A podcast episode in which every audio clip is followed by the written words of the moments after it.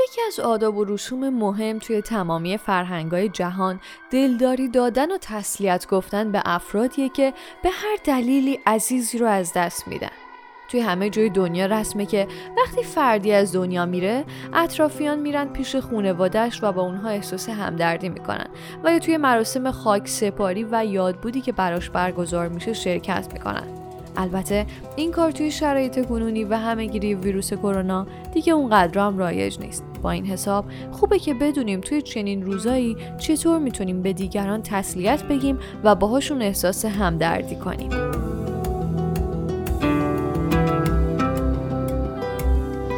سلام من محلا هستم و شما به پادکست چمخم از رادیو جوان گوش می‌کنید تو این اپیزود می‌خوایم یاد بگیریم که چجوری می‌تونیم به دوستمون یا یه آشنای نزدیک توی شرایط سخت تسلیت بگیم و چماخم کار دستمون بیاد و از این به بعد راحت تر بتونیم احساس همدردی خودمون رو با اطرافیانمون بروز بدیم.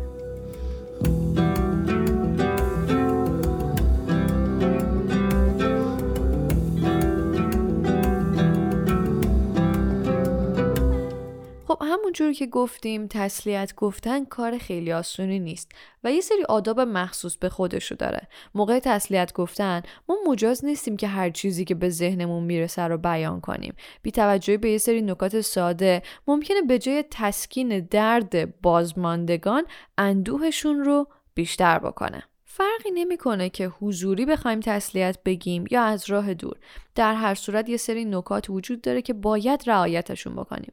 اما در حال حاضر به خاطر همهگیری کرونا حضور فیزیکی در کنار بازماندگان نه تنها کمکی بهشون نمی‌کنه حتی ممکنه شرایط رو بدتر هم بکنه. به همین دلیل ابراز تسلیت به شکل غیر حضوری توی شرایط کنونی اهمیت بیشتری پیدا کرده. خب بریم ضروری ترین نکاتی رو که موقع تسلیت گفتم باید رعایتشون کنیم و بشنویم.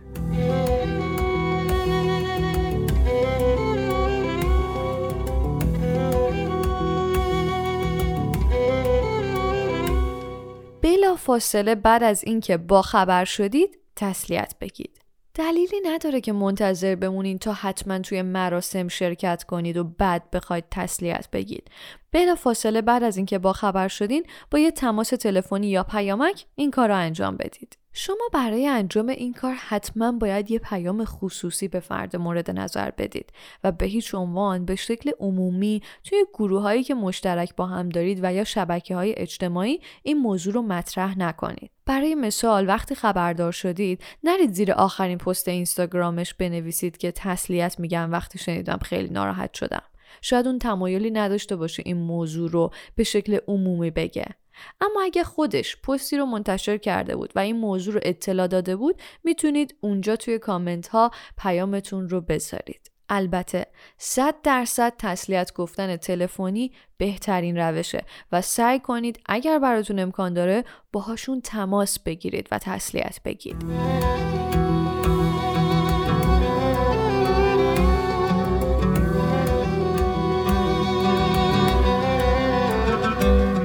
در صورت امکان براشون گل بفرستید. فرستادن گل یه روش کلاسیک و عالی برای ابراز همدردیه. شاید گلا نتونن کار خاصی انجام بدن اما نشون دهنده حمایت شما هستن و برای فردی که سوگوار هست این کار بسیار دلگرم کننده است. و حتما همراه گلی که ارسال می کنید یک کارت هم بذارید و روش متنی رو برای ابراز همدردی بنویسید.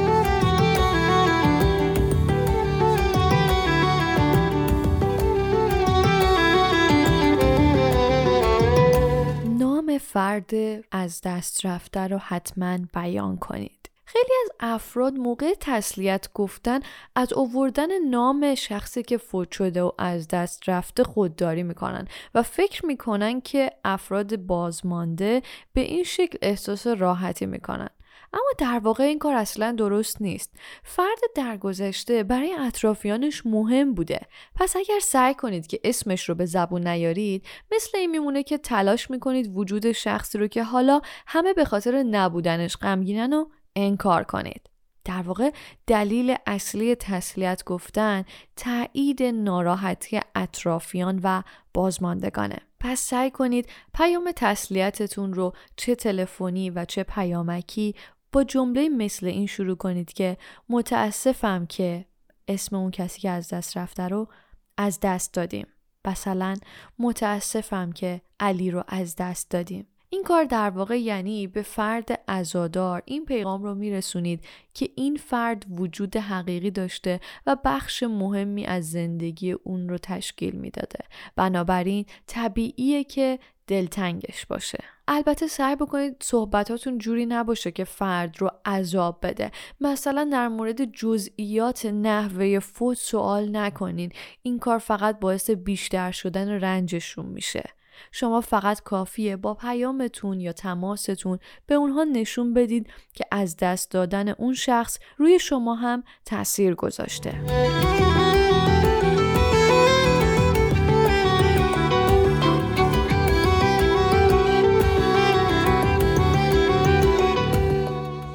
پیامتون رو مختصر و کوتاه بیان کنید. سعی بکنید اگر دارید برای فرد بازمانده پیام تسلیتی ارسال می کنید اون رو مختصر و دقیق بیان کنید و فقط تلاشتون این باشه که از کلمات مناسب برای تسلیت گفتن استفاده کنید.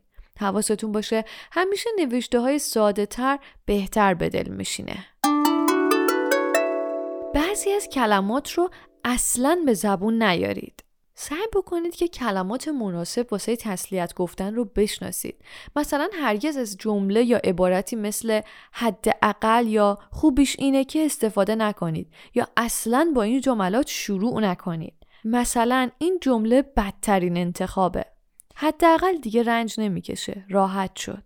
شاید در واقع این جمله جمله درستی باشه ولی چیزی که برای بازماندگان مهمه از دست رفتن اون فرده. اونا نمی‌تونن خودشون رو قانع کنن که چون دیگه رنج نمی‌کشه پس خوشحال باشن که فوت کرده. یکی از جملات ناراحت کننده دیگه که بعضی توی تسلیتشون استفاده می‌کنن اینه که مثلا حداقل مادرت رو داری. خب مطمئن باشین که اون فرد توی دل خودش میگه خب این چه ربطی داره؟ پدر هم جای خودشو داره. گفتن این جملات یه جور از سربازگانیه تا تسلیت گفتن و ابراز همدردی. یه جمله دیگه هم که خیلی رایجه اما در واقع انتخاب خوبی نیست اینه که بگید حداقل الان توی بهشته و جاش خوبه. چرا میگیم این جمله خوبی نیست؟ چون ممکنه اصلا بازماندگان اعتقادی به مسائل دینی نداشته باشن. از اون بدتر اگر فرد در گذشته آدم متدینی بوده و شما آدم با اعتقادی نیستین با گفتن این حرف افراد بازمانده ممکنه فکر بکنن که شما دارید مسخرهشون می‌کنید یا مثلا شما از ته دل این حرفا رو نمی‌زنید و فقط با کلمات بازی می‌کنید پس از گفتن چنین جملاتی به شدت بپرهیزید. درسته که شما سعی دارید که بتونید جنبه مثبت و روی خوش زندگی رو به بازمانده ها نشون بدید. اما در واقع این جملات فقط حالشون رو بدتر می‌کنه.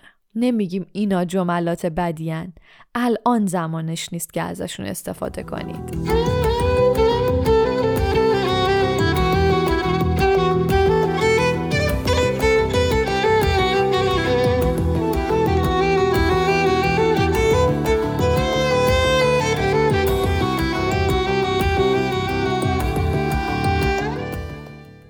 بازماندگان رو سوال پیچ نکنید. راستش روزای اول که افراد کسی رو از دست میدن تنها چیزی که توی اون شرایط نیاز دارن بازگشت عزیزشونه.